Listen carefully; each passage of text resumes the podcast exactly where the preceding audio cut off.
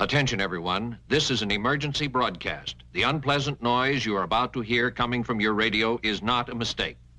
Please do not turn off your radio, but turn up the volume on your receiver as high as it can go so that you can make the sound we broadcast as loud as possible.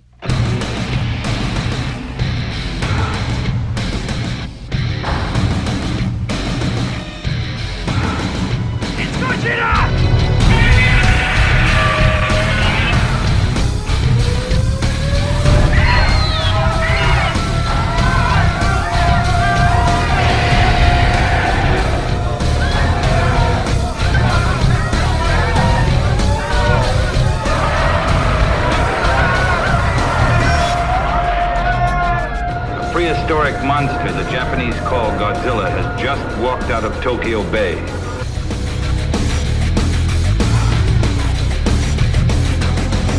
We begin the attack on Earth now.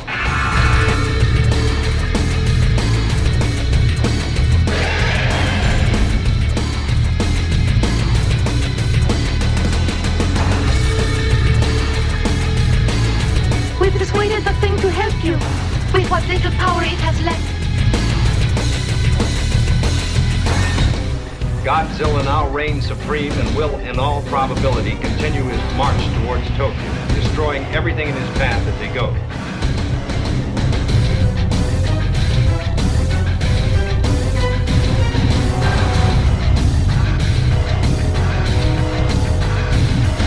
You may wish to deny it, but your eyes tell you it's true.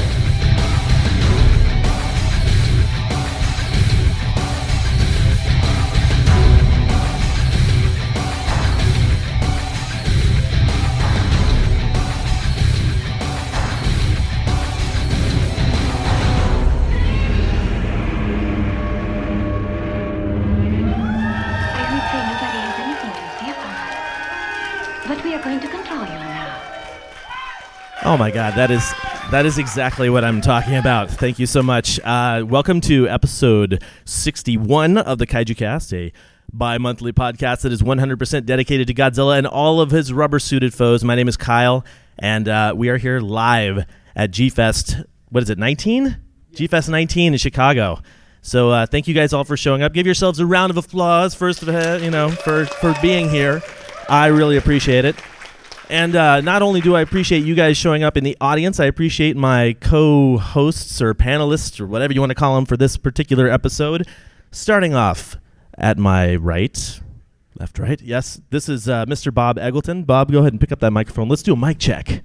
Mic check. Mic check. All right. So, how you doing, Bob? Good, great. You've been to this uh, this uh, little convention here several years, I'm sure. Oh, going back to 94, maybe? Excellent, excellent. You guys can hear everybody all right out there? We good on volume? Nods? Nobody can hear nods on the podcast when, when they're listening. Uh, directly to Bob's right, we have Mr. Matt Frank. Matt, go ahead and say hello. Hello. Matt, Matt's been on the podcast a couple Oh times before. my. Oh my! And uh, and of course, uh, directly to Matt's right, we have Jeff Zornow. What's up, everybody? And the whole uh, Yo, yo, yo. Oh, there we go. Oh, whoa, whoa, Hi, whoa. everyone. there we go. Yeah, so the whole purpose, uh, purpose, the whole purpose of this uh, episode is to, aside from being live here in G Fest, we're going to talk about Godzilla and the artwork involved in that, drawing him and uh, making awesome things, essentially. So, thank you guys all for showing up, and uh, we're just going to go ahead and jump right into it because we're not going to really do news. We're not going to really do um, music requests. I'm not going to make anybody sit here for three minutes while I play a song off my iPod. Dude, I Play- totally had a music request. Yeah, play some Freebird. This- the noodly kind. Okay, so uh, what? Uh, what? Let's start with Bob here, since you're you're to my right. Uh, what inspired you to to start painting Godzilla or drawing Godzilla? Well, back in 1966. Way back when. um, Way back. That's back in the day. Uh, I was given, I was about six years old, and I was given a uh, Godzilla game from Ideal. It was this board game, and everything was a board game back then. It was Monopoly, and they had this cool box art for this Godzilla board game, and it was all the merchandising back then was based on 19 the 1962 look to Godzilla because the most successful film in the 60s that Americans had seen was King Kong versus Godzilla. So they based a lot of any of the merchandising, and this is the ideal game. I mean, the Aurora models based on that, that sort of thing. Anyway, my mother bought me this game, and it was only 69 cents at a local store. And I just was, it said Godzilla, and she said, "I got this for you because it looked like a dinosaur." It's like it was love at first sight. And from then on, I was drawing Godzilla on a chalkboard, drawing Godzilla through the 70s on paper and all kinds of whatever I get my hands on. And then that inevitably led to me painting Godzilla in the 90s till now, uh, among many things that I do as a career as an artist. Excellent. And you tell everybody who doesn't know, because Bob's not just famous What's for wrong with Godzilla you? stuff, you know. He, he also does a lot of uh, covers. Yeah, I do a lot of book things covers of and science sci-fi, fiction yeah. art, and I've won eight Hugo Awards for Best Artist in the field of science fiction. That's And, awesome. Yeah. Yeah. That's right. And, and, and I'm a, and I'm a bit of an oddity in the science fiction business because they are so serious about everything, and there's Godzilla to them is all these like silly rub- guys and people in rubber suits and things like that, and like they say, yeah, but it's a you know they'll say it's a guy in a suit, and I say, yeah, but so is Chewbacca, you know. um, but uh, no, they they you know you have all kinds of people telling me logically why Godzilla can't exist because he's too big to exist, that sort of thing, and you know, and, and I'm like, you know, they take it all very seriously, and then I'm sort of just having fun with it, you know. I mean, this is just I just love having uh, fun with it and. Uh, um, kind of presenting Godzilla to the science fiction side of fandom that doesn't really get into Godzilla, but I sort of present it to them in a way that they can sort of relate to, which uh, is a lot of fun to watch. Excellent. Thank you so much for uh, such a sincere answer, sir. uh, we're gonna go ahead and move down to Matt. What uh, what inspired you? What what struck you about Godzilla that made you say, "I've got to draw this"? Well, when I was a young boy in England, I grabbed a piece of- electrical wiring, and no. Um, although the electrical wiring part did happen. Anyway, um, uh, well, kind of what happened was I was always kind of tangentially aware of Godzilla. I was I, I watched movies and I was much uh, when I was very young, uh, but it didn't like hit full force until 1994 when the Trendmasters toys were first coming out, and I remember the the trading cards. And I, I loved those trading cards. They had such cool visceral art on them. And thinking like, man, I want to draw like that. so I took it and I started, uh, I started trying to draw Godzilla and trying to, uh, uh, you know, uh, just just the the idea of of recreating something or even just creating something in general that was so visceral and so intense and had so much energy and power to it that had a lot of appeal to me. And i mean i had always doodled and drawn uh, since i was very very very young but uh, it was at that point and then when my parents took me to heroes and fantasies which was a comic book store it's still in san antonio and uh, it was at the older location and they we I was looking for oh, Godzilla comics. It was just the first thing that popped into my head, and that was right in the middle of the Dark Horse run. So uh, my parents bought me every copy that uh, every issue that they had. I stuffed them all in my backpack every day and took them with me to school and read them on the jungle gym. Just climbed to the top of it, and I would just read them after school every day. And I'm sure those are in pristine condition right, right now, right? yes, they are. Mint, mint. The, uh, the the bags are completely just are almost annihilated. They still have the old tape on them from just pulling the tape off, putting it on there, pulling it back off. But uh, the books are still in. I like to think they're in great shape. I, I, I don't. I think that you should be thrown in jail for uh, uh, anything happening to your Godzilla comics at all. Uh, uh, anyway, yeah. So it wasn't until high school that I actually made the conscious, sorry, conscious decision to pursue the uh, drawing as a career, much to my mother's dismay, and um, and. Uh, you know, and then I got into college, and that was where I actually started really, really pursuing it professionally. So, uh, and here we are today. All right. So Jeff, what about you, man? I mean, we actually we've I'm, I'm sure G fans in the room are very familiar with Bob's work. I'm sure fairly familiar, if not very familiar, with Matt's work. But you're kind of a newcomer to the uh, the G fan sort of I'm- the spotlight. I'm at least. actually not that much of a newcomer at all. My very first published work I'm was in. GFan Oh 15, God. which was probably like the third official issue of GFan. And uh, yeah, um, uh, what happened with me was um, everybody has their first memories of Godzilla, and I have a memory that stretches as far back as when I was two years old. But I have no recollection as to how I got into Godzilla. Uh, by the time I was two, I remember seeing King Kong on TV for the first time and thinking to myself, oh, this is like Godzilla, except not nearly as cool. so um, I literally had legitimately a lifelong obsession with Godzilla that I have no idea where the heck it even stemmed from. I remember seeing uh, Godzilla vs. Gigan and uh, Terror Godzilla in the theaters when I was very young. But that was already like at a point where I was absolutely rabid for Godzilla because that's the only way my parents would have taken me to see those movies. So I have just literally been into Godzilla pretty much since I was like at least one. and um, when I was seven uh, in first grade, I remember just doodling a lot because I was a, I was a, sort of a TV junkie, and uh, you know had a hard time paying attention in school or whatever. And I started drawing in class. And um, you know, one day my, my first grade teacher kind of scolded me for not paying attention in drawing, and she, but then she kind of stopped, and I was actually I think I was drawing the Roadrunner, and she was like, "Oh, that's actually kind of good." She was like, "Do you want to be an artist when you grow up?" And I was like, "You can do that?"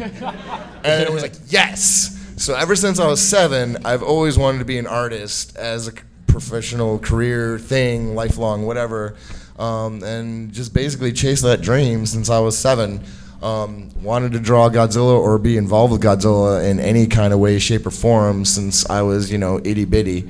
Um, and uh, when the IDW uh, series came around, that was pretty much my opportunity to jump in. I had worked for them in the past, and uh, when I heard they had the uh, the license, I just immediately uh, emailed Chris Ryall, and like I've said before, I just in as professional way as possible was like, "You have to put me on this book."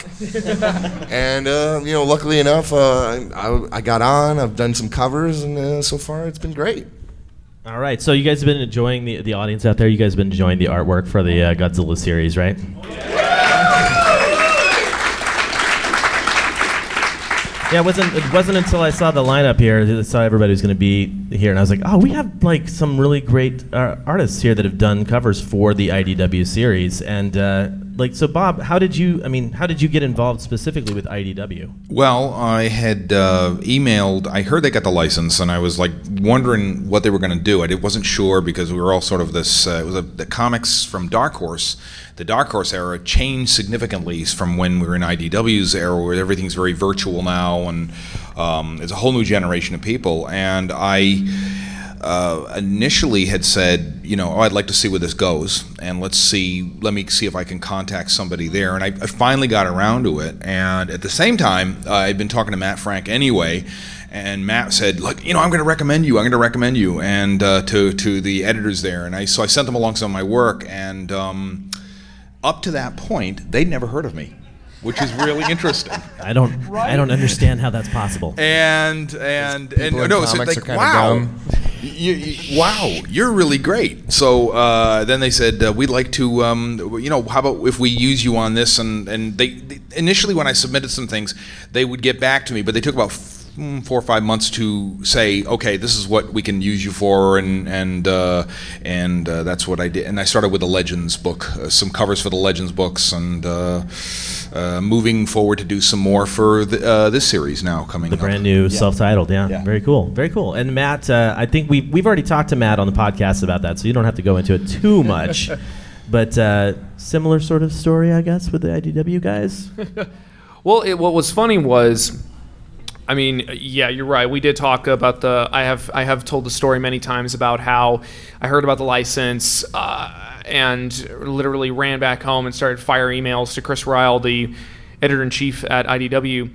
Um, but what I didn't know until recently, I I was at I was at BotCon in Dallas a few months ago, which is the official Transformers convention, and I've you know I've done some Transformers work, and so that's uh, reason enough, I guess. uh, and I was out there, and I was talking with Chris Mowry, who is the letterer and one of the uh, he's the big Godzilla nerd over at IDW, keeping them on the straight and narrow. He's pretty much like the reason we have these comics. Yeah. Because if it hadn't He's been a- for Chris, like pushing in the background, saying, "You guys, we got to get this license. We got to do this. We got to get these monsters." Yeah. Uh, we would not have the Godzilla comics that you see here today. Yeah, like he's the one who knows who Gezora is and Gaira and Sanda. And so the rest of them are like, "What's Guy Gigan? Is that how you say his name?" I love you guys. Please don't fire me. Um, anyway, I was talking with Chris. We were just we were just hanging out. We were at uh, getting dinner or something, and uh, I, I was just kind of talking with him, and he said, "You know what? I, you, you you've been saying that you pestered us to." Uh, Put you on the books, but to be honest, we were always considering you. Like when we got the license, we said we really want to get Matt on these books, and I was just I was floored to hear that. I didn't even think. I thought I thought that I was just uh, this guy who every couple of months uh, sent Chris Ryall an email either asking, uh, "Hey, I, uh, rent's due. I need work," or um, "Hey, you guys should really get the Godzilla license."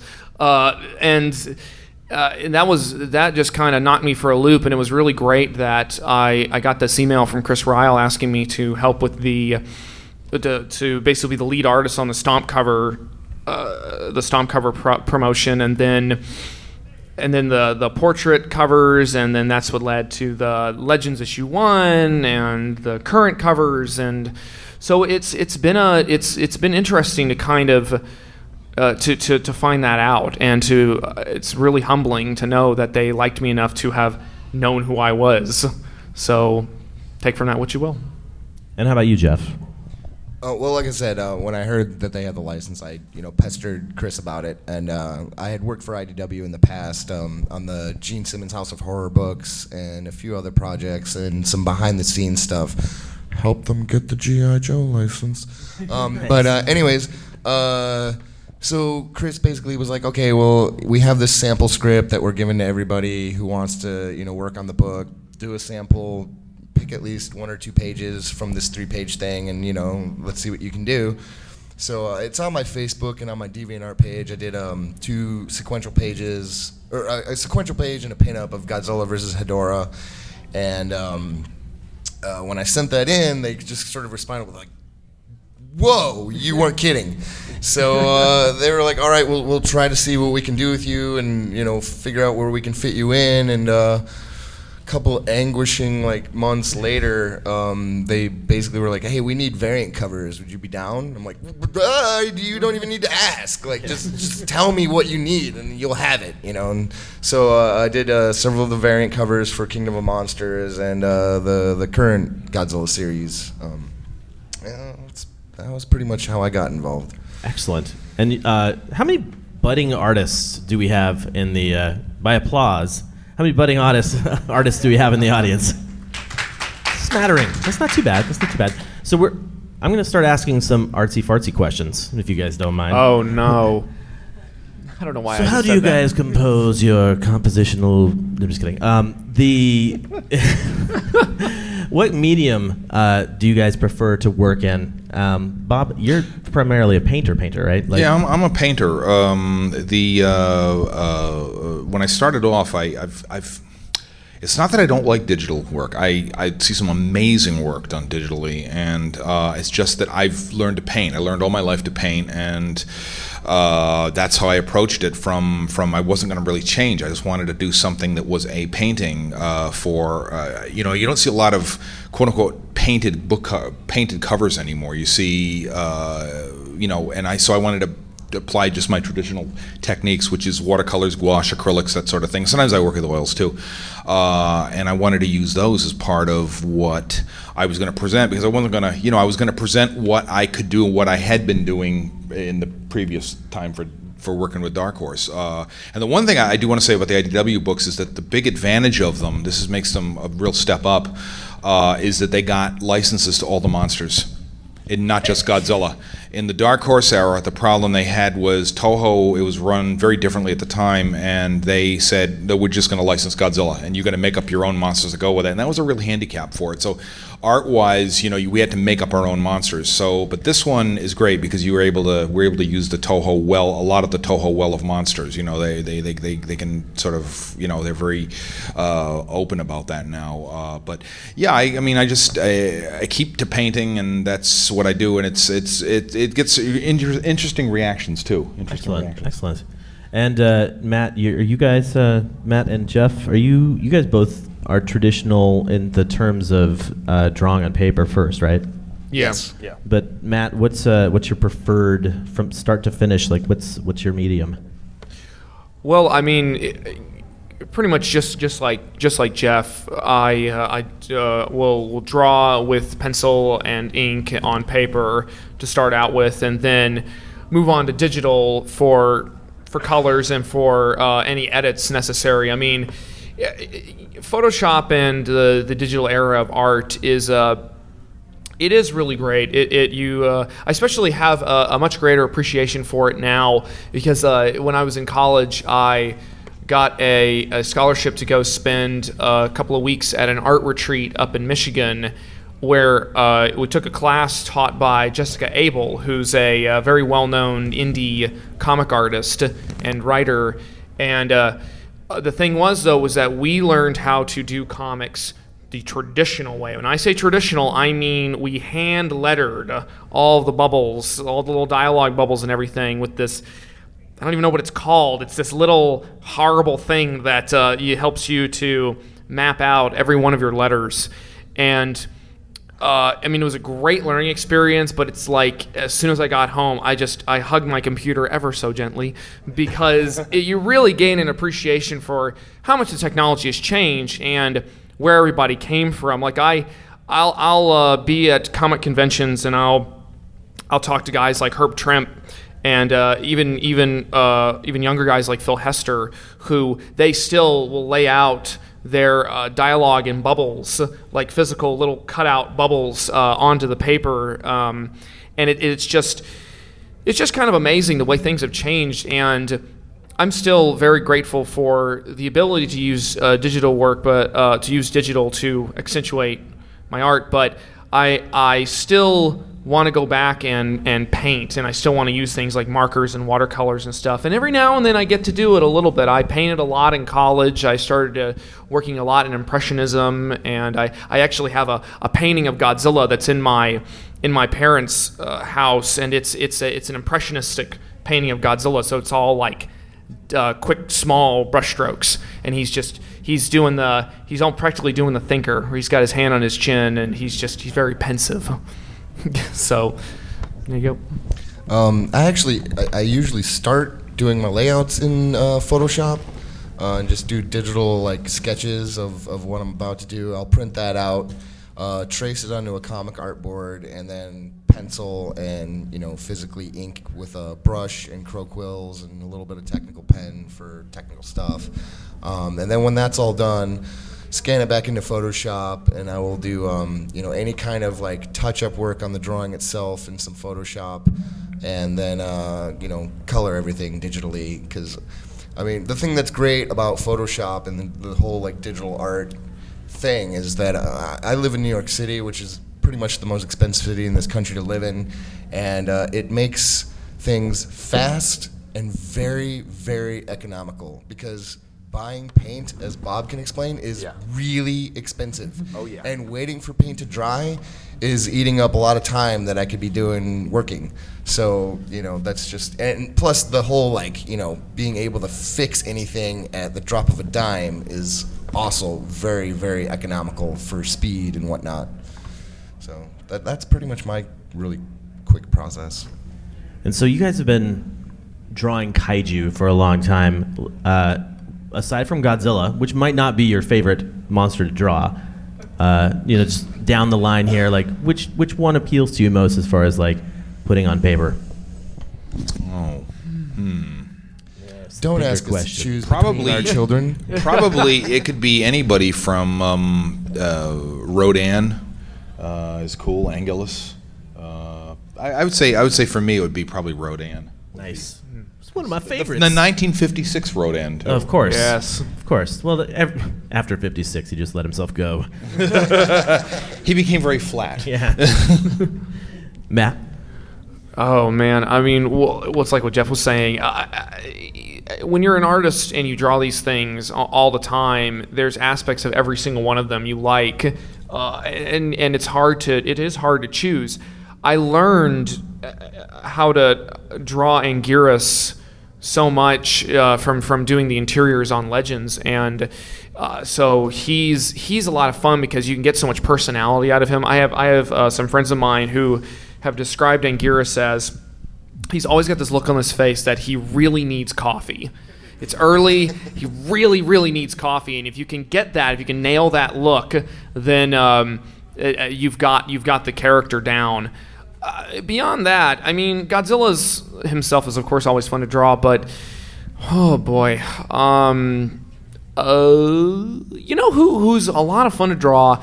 You can make him look really sinister if you get it just right. Is is Hedorah because Yeah. he's got those big horrible eyes, and uh, Batra is also a lot of fun to draw because it's it's Yes, it's Batra. got that got that shape that Mothra has, and you know, and she but she's always so elegant, and if you, it's really easy to screw Mothra up, and uh, but with Batra you can go a little, you can go harder and faster and more more violent in almost every respect, which uh, is kind of why both of the Batra covers that I've done have are are uh, t- probably two of my personal favorites that I put out. So, yep. I also really like Varan. Oh, Just throwing too. that out there. And Space Godzilla. Well, Space Godzilla's been great. Uh, I've had a recent predilection for Space Godzilla for some reason, Yeah. even though he's like one of the slowest of the '90s movies and not well regarded by some people. Yet it had kind of he was kind of cool looking when he, as, he, as time went Very by. He was looking. very Yeah. cool looking. I think that, that movie gets an unfortunate rep. I think. I think it's it's better than most people give it credit for. because it kind of sucks. A little Yeah, bit. I would disagree with well, you. you know, we're talking about the Heisei movies, so I would definitely agree that Space Godzilla is a really cool looking monster. I mean, otherwise he wouldn't be on my inner arm here.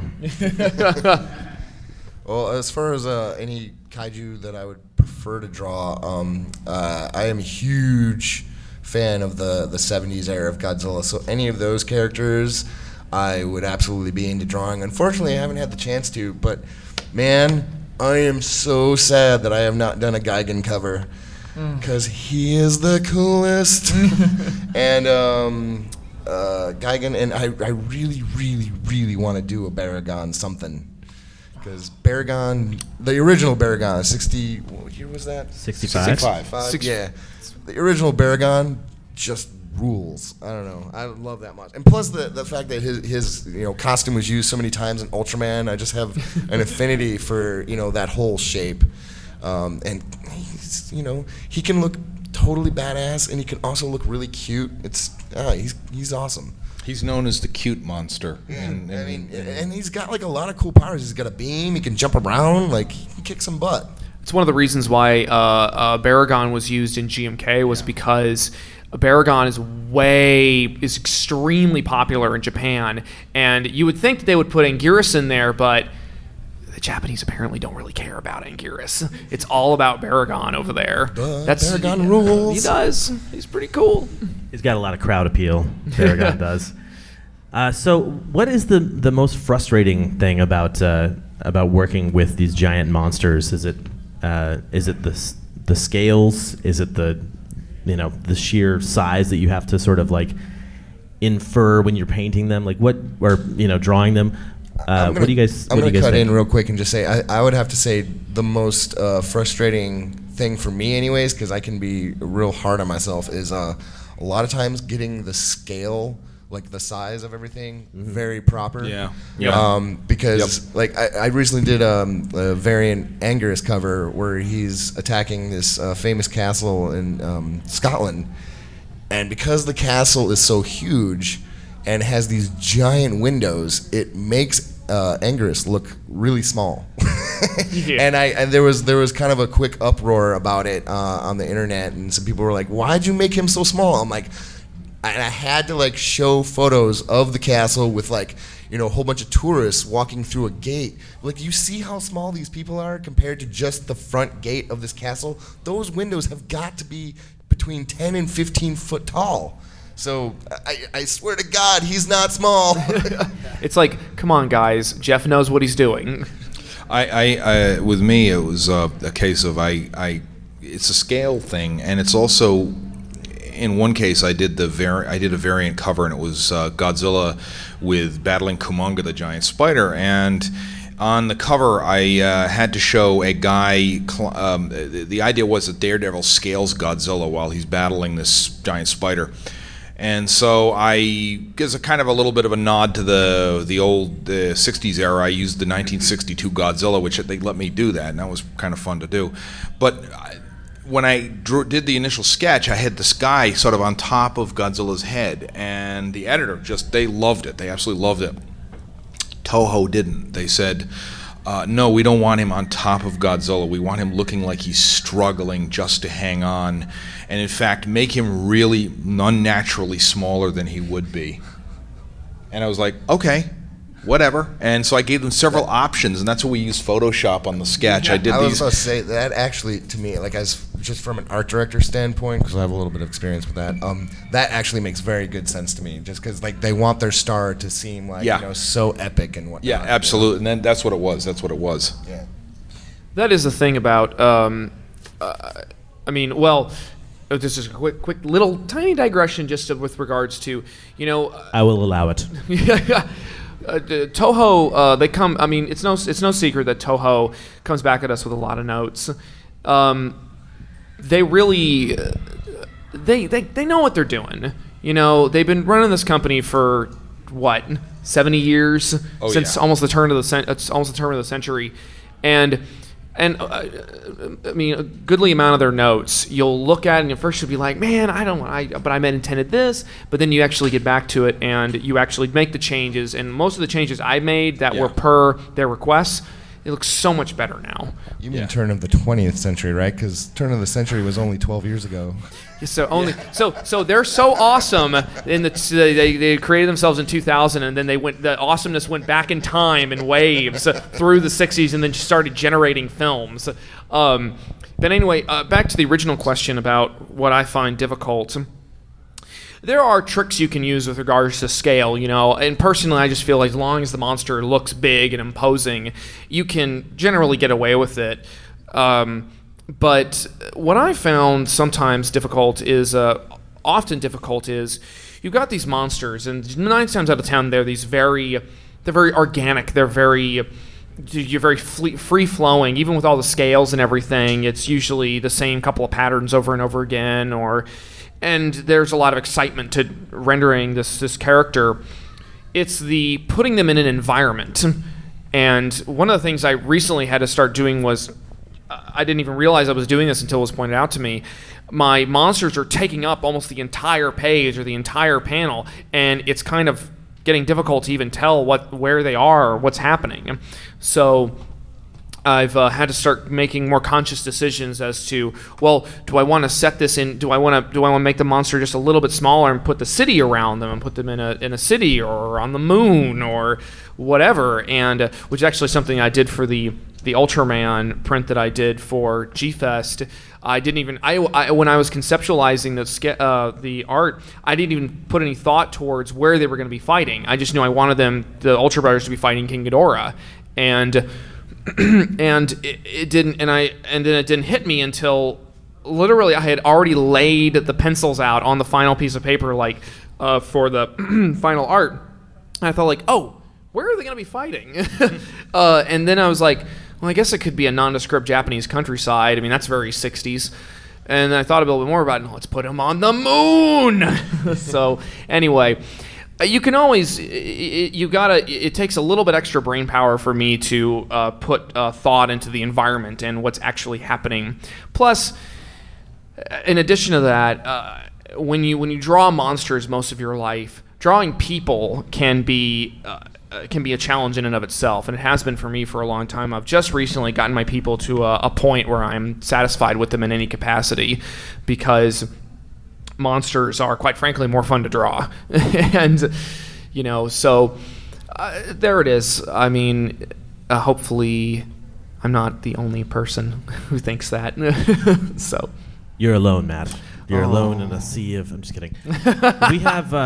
We're gonna do a little weird format thing here as far as the the episode goes. We're still gonna do a tiny little bit of news, uh, but I have time for maybe three questions from the audience. Does anybody have a question they want to ask? All right, so uh, I'm gonna go one, two, three. You three guys, uh, just come on up here, right up to the front, and I'm gonna have to do something weird with my microphone here, and because this one's not. Yeah. Turn away, children. Don't look. No. Okay. So uh, first off, tell me what what your name is, even though I see it right there. Uh, my name is Josh. Um, my question is, what is your favorite Godzilla comic, just to read? Favorite Godzilla comic, gentlemen. Uh, okay, go ahead. I was gonna say um, I'm actually a huge uh, fan and still own the um, the Godzilla 1985 uh, manga adaptation that Dark Horse put out in the 80s. Um, don't know why. I just really, I've always been a huge, huge anime manga fan since I was, you know, a kid in the 80s and whatnot. And once I really, really started collecting comics and, and discovered manga, I was really, really into that stuff. And so one day, went in the comic shop, saw Japanese Godzilla manga, was like, oh my god, it's like too much. So um, I'm still a huge fan of that.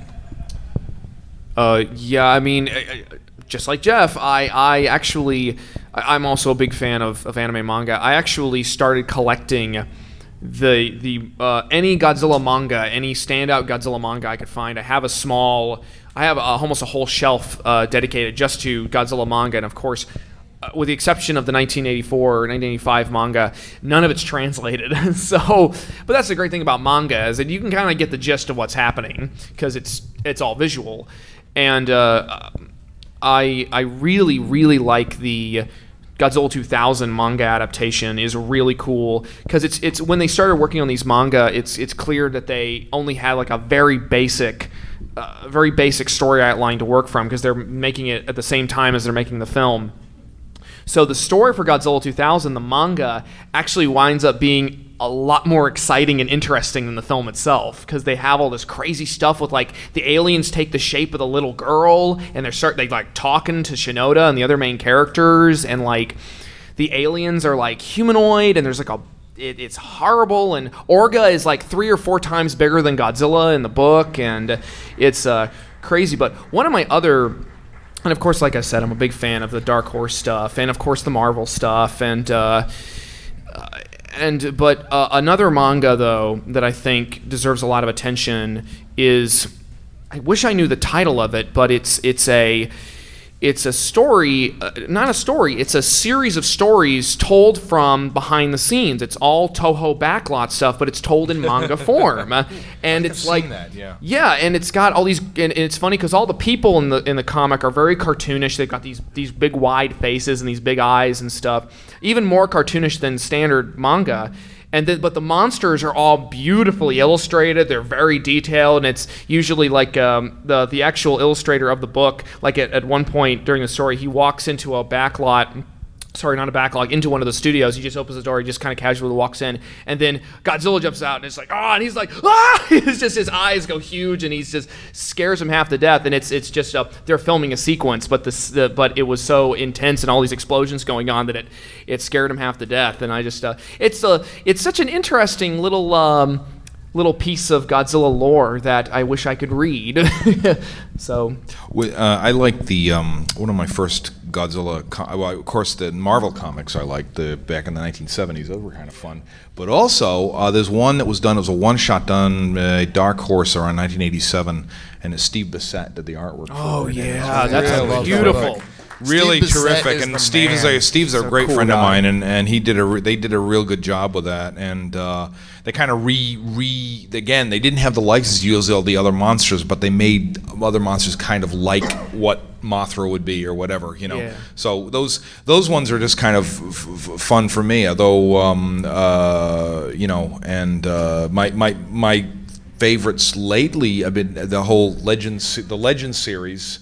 Uh, especially Matt's. Uh, I'll give a plug for Matt here. Uh, especially uh, that was a, that was uh, like these little episodic stories are a lot of fun. Bobby's story for issue five, I thought was one of the probably the the, the most concise and, and the strongest. Uh, Bobby Curnow, our editor, is also a really great writer. He's uh, written uh, Nine of a Thousand Wolves, which is a crazy awesome horror story, and uh, he's writing the new Battle Beasts comic as well. Which I'm doing covers for. Oh, that's right, this guy. Um, Oh, uh, uh, sorry, I didn't mean to cut everybody off. Please uh, applaud for Jeff. Do it now.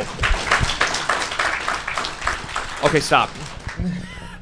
Uh, no, He's uh, power hungry, ladies and gentlemen. no, but it's like what Bob was just talking about. Uh, with with uh, Steve Bissette, uh, I actually found a bunch of art online of uh, Steve's earlier conceptualizations of those other monsters that are in that book.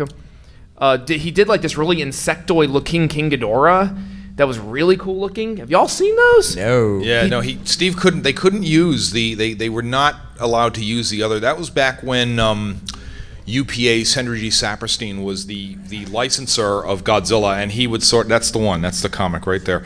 He's the one who uh, licensed it for Toho, and they Toho didn't get a say in it. There was a very interesting thing going on.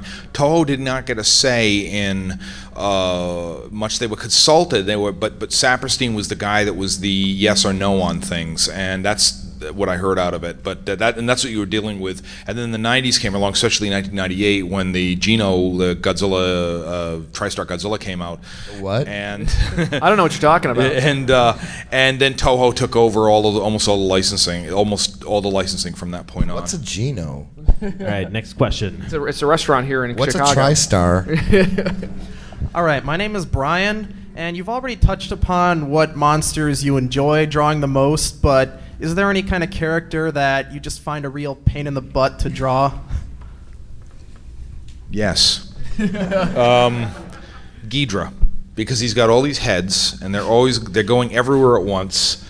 And I mean, he's got the three heads, and you got to get the trick with Ghidra is you got to hit what you call the beauty angle, and it's the the the, the way he's going to look coolest. And you guys you guys uh, know exactly what I mean by that. And how is he going to look cool, front on or sideways, or because you got to get all those heads in there, and you got to make them all work, and you got to make them all look like they're doing something. Yeah. And not the third one isn't just hanging off like that, you know, like that. And and and that's that's the most uh, I, for me. I would say he's probably uh, a quite uh, quite hard to draw uh, uh, monster, uh, especially on the spot. You need a ton of reference and a ton of uh, like you know where does this go and and, And the scales can scale, really the annoying. scales. Yeah. Well, I mean, uh, uh, that's a great note on Ghidorah. I was just thinking about that. I mean, uh, uh, Jeff's Jeff's uh, Ghidorah for issue for issue five of Kingdom of Monsters. I'm probably going to spend the rest of my career just trying to match that. So you hit that on the head there, Thank sir. you, thank you, thank you. And it's, uh, but uh, for me, oh man, uh, Kumonga, which is the same problem multiplied. I mean, it's the same problem eight times over. The the uh, he's got all these legs. And he's flat. He's flat, exactly. It's really hard to to like the cover I did for Kingdom of Monsters. Uh, he's taking up so much the center frame, and he's got these weird, you know, dappled uh, patterns on his body, and he's you know like a or it could be a she actually because it's the female spiders that are the biggest and most horrible. So I mean, male black widows don't bite, so that's uh, little dropping a little science on you. Um, anyway, yeah, Kumonga and oh, who was it? You know, Jet Jaguar actually. He's not technically a monster, of course, but he's also still a lot of fun to draw. But it's finding that balance with his face to keep it from just getting really creepy. Yeah. Because Yeah. he's got these black eyes. And there is evil looking, but he's Yeah. not evil. He's not exactly. You've got to. I, I've only a couple of times managed to hit that right balance. Actually, somebody somebody here at the convention asked a, a sketch for me for Jet Jaguar, but um, uh, Joker Jet Jaguar. So I went and I drew Jet Jaguar. I stretched the mouth out. I gave it this horrible red around his lips and just scratching why so serious behind him. So uh, I'm gonna be staying awake all night now. the lights on. Can't sleep. Joker, elite me. Can't sleep. Joker, elite me. How about you, Jeff? I got that. Sweet. Good. I, I have to say that um, the most uh, pain in the butt kaiju to draw for me, even though he is definitely one of my absolute all-time favorite Godzilla villains and superiorly the strongest thing Godzilla has ever faced in his career, Mecha Godzilla. Simply because he's a robot and there's just a lot of technical drawing involved. And unfortunately, I have not done a Mecha Godzilla cover yet. And which Um, Mecha Godzilla? That's the other thing. There were three. Yeah. And I, my Me- least favorite is the '93 one. Me too, me too. Because least- you know what? It it just looks like a dog. It looks like a, His head looks like the head of a dog. or a car or something Yeah, like that. Just, you know, just- but yeah. but uh, the the original '70s Mechagodzilla and the the current Kiryu Mechagodzilla, love them, love them to death. Their designs are amazing, and um, I just love the fact that you know this robot can look so darn sinister. Um, other thing I've I've had. Uh, not that I've done a Gigan cover yet, but th- there has been Gigan sketches going around, like um, for stuff that hasn't happened or anything. But uh, making Gigan kind of exhume his personality because of all the Godzilla villains. Gigan has the most personality because he's like the ultimate like wrestling heel because he will have no problem laughing, making fun of someone, and then if you know the crap goes and hits the fan. He'll just totally ditch his partner without, without second thought, and so yeah, getting Gigan to have a little bit of personality in him uh, is is kind of a trick. But yeah, but definitely Mechagodzilla I think is probably the hardest to draw. He's even hard to just sort of lay out and sketch. But and he's all reflections too. yeah, Yeah. yeah. Well, ju- I mean, even the cover that I did, it was, it was, I, I really had to struggle. I was, because I, I, I hit this brick wall with that Kingdom of Monsters cover, thinking, how can I make '90s Mechagodzilla cool? like, how am I going to do this? So I was like, it's just going to be firing everything, and that'll make up for it. All right, next That's when question. Mechagodzilla is best, especially 70s when he's just shooting everything all at once. I love that. Hi, my name is Cliff, and uh, first I just wanted to make a, a quick uh, remark here, and that is that uh, um, when you share your backgrounds, your your struggles, your the things that are that are tough to do, a lot about and so much about what you actually do. Only the real masters can do that, and that's fearless and it's awesome. So thank you. Thank we you. Genuinely appreciate it. guys. Thank you. Now, the other thing I wanted to ask you about is, uh, do you, can you, does Toho allow you to kind of anthropomorphize these these critters to make them? How much do you let a kind of a human expression leak in, or do you want to, or do you try to avoid it? Thanks very much. I'm gonna say, um, in my experience so far, um, they're they're they're they can be very picky, at least with the covers, and um, I can't say I've. I, I, usually try to portray the you know um, the kaiju as as you pretty much see them in the movie. So I, I tend to draw them a little stiff. Um, I try not to think of a pose that you would not actually see Godzilla in in an actual movie. Um, so I, I can't say that they've you know picked on anything as far as like posing or, or you know anthropomorphizing anything, but um, there have been uh, like my my recent Anguirus cover. Uh, the first run of pencils I did for it, um, they kind of hit me back and were like, "Hey, uh, his limbs just look too human." You know so make sure they just look more like you know a creature's limbs you know whatnot and so at first i didn't quite understand what they meant. And then i like went back and studied photographs a little harder and i was like oh i get it. Because i 'cause i initially kind of made him like giving him almost like uh, fat baby limbs you know like and, and just ended up like kind of just changing the whole shape of him making him look like kind of like you know rocky and whatnot and um, but then and then they were totally stoked on it so Um, well, I mean, uh, personally for me, I I always try to get a little uh, expression and emotion in whenever I draw the characters. I mean, that's one of the reasons why I like drawing monsters is because you can get you can get a lot of expression out of them. I was honestly really kind of worried about that because that's the way I draw monsters, and with Legends, I was concerned. I was getting all these notes back. It's like the monsters are they look too silly, or Anguirus's face looks he, he looks too concerned or he looks too Concerned. sad or he looks too constipated whatever and he and and uh, I honestly uh, they, I, I was amazed at how few notes I got on those interiors. Uh, there was a different ending in the original script, though, that Toho said we don't want to do that because it's too anthropomorphic, and it's the idea that, uh, without blowing the ending, uh, well, I mean, pff, Godzilla shows up, and uh, and Godzilla shows up, and um, he kind of regards Anguirus. In, in the original script, he actually kind of, in a weird way, kind of nods at Anguirus a little bit, very anthropomorphic, and uh, kind of acknowledges that Anguirus has fought uh, has fought this great battle and has pretty much won it himself. Um, and it's kind of like, oh, Anguirus has earned Godzilla's respect. Toho came back at us and said, like, uh, uh, no, we're not. That's that's not going to work. It's it's too it's too humanoid. It's too much like people. So honestly, the new ending though, the current ending is way better. It's got such a better ending. So, uh, you know, it, it, it like like Jeff was saying, it's it's tricky things, little little balancing acts. I can I can tell you a story that goes back to not the comics, uh, but back in um, 1997, I did the two books Godzilla Likes to Roar and Who's Afraid of Godzilla, and oh boy, woo!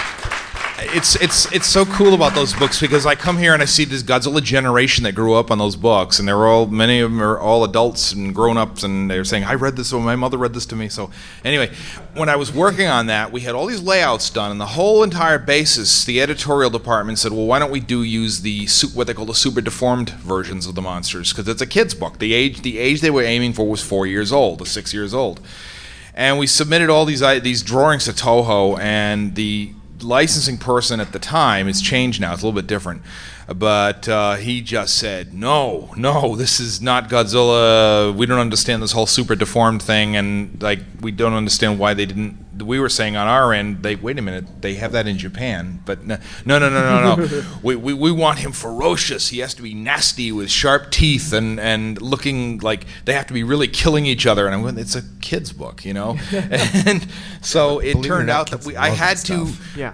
wing it as best I could with using it very serious, but also trying to be funny at the same time. And, and I sort of worked a nice convergence of things there. But it's yeah, they're really interested, very concerned about the image of Godzilla, and I don't I don't blame them because it's a sort of a trademark thing and all that, and they're very concerned about what people will be saying when. Um, uh, they want to, uh, you know, they look at the books and they think, "Oh, is this for, uh, you know, is it a ferocious monster? Is it for kids or whatever?" But they really want this to be a very, uh, uh, their image of Godzilla is very important to them, and they do have little notes that come back, and, and usually they're they're right lately, the, and the ones to bring it forward to the IDW work, the notes that I've gotten on what I've done, everything's fine, and uh, uh, there was a, um, uh, in fact, one part they they helped me out on something which was pretty good. So uh, you know, it's it, it's it's all it's all welcome stuff. But as long as it does, and they get back to you really quickly because usually when you're doing licensed work, a lot of times what the big bear is is that you are dealing with a licensor, and the licensor comes along and they say, well. Oh no, we can't. Uh, you know, we'll get back to you. We'll take a look at it, and we'll have a committee get back to you. We'll have a committee look at it, and then we'll get back to you. And they've got like two weeks to do it in, and then they get back to you like on the day before it's due. You know, it's like you know, here, okay, here's the changes we want. That's usually what goes on with licensing. That doesn't happen with Toho. That's been that's that I will say has been pretty good. Well, guys, I, I really wish we had more time. We got to clear things out for uh, Mr. Takarada come Oh, back in. I think. Uh, Matt, in 30 seconds, can you please uh, tell us a little bit about the Kickstarter project that you're working with uh, Simon? Uh, yeah, real quick, uh, we're um, working on a Kickstarter project with Simon Strange, who is the creative director for the three Godzilla fighting games that I'm sure you all know about: Destroy All Monsters, Save the Earth, Godzilla Unleashed.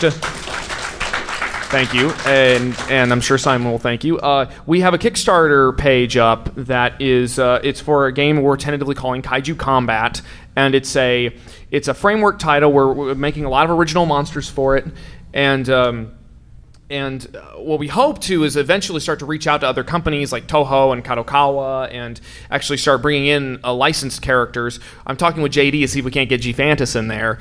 And uh, it'd be a lot of fun, and uh, we've got some people attached to the project, uh, like uh, like Bumblefoot from Guns N' Roses, and it's it's you And- know we've and got you guys. flyers. I'm involved. You And, guys Bob, involved. and I was going to say Bob is going to be involved as well, and I'd love for uh, Jeff to be able to contribute as well. I mean, reaching out to anybody I can, uh, any any of the, the best and the brightest I can find. But they're trying to raise a lot of money and uh, to 35 get uh, 350,000. We've got just about 20,000. So help.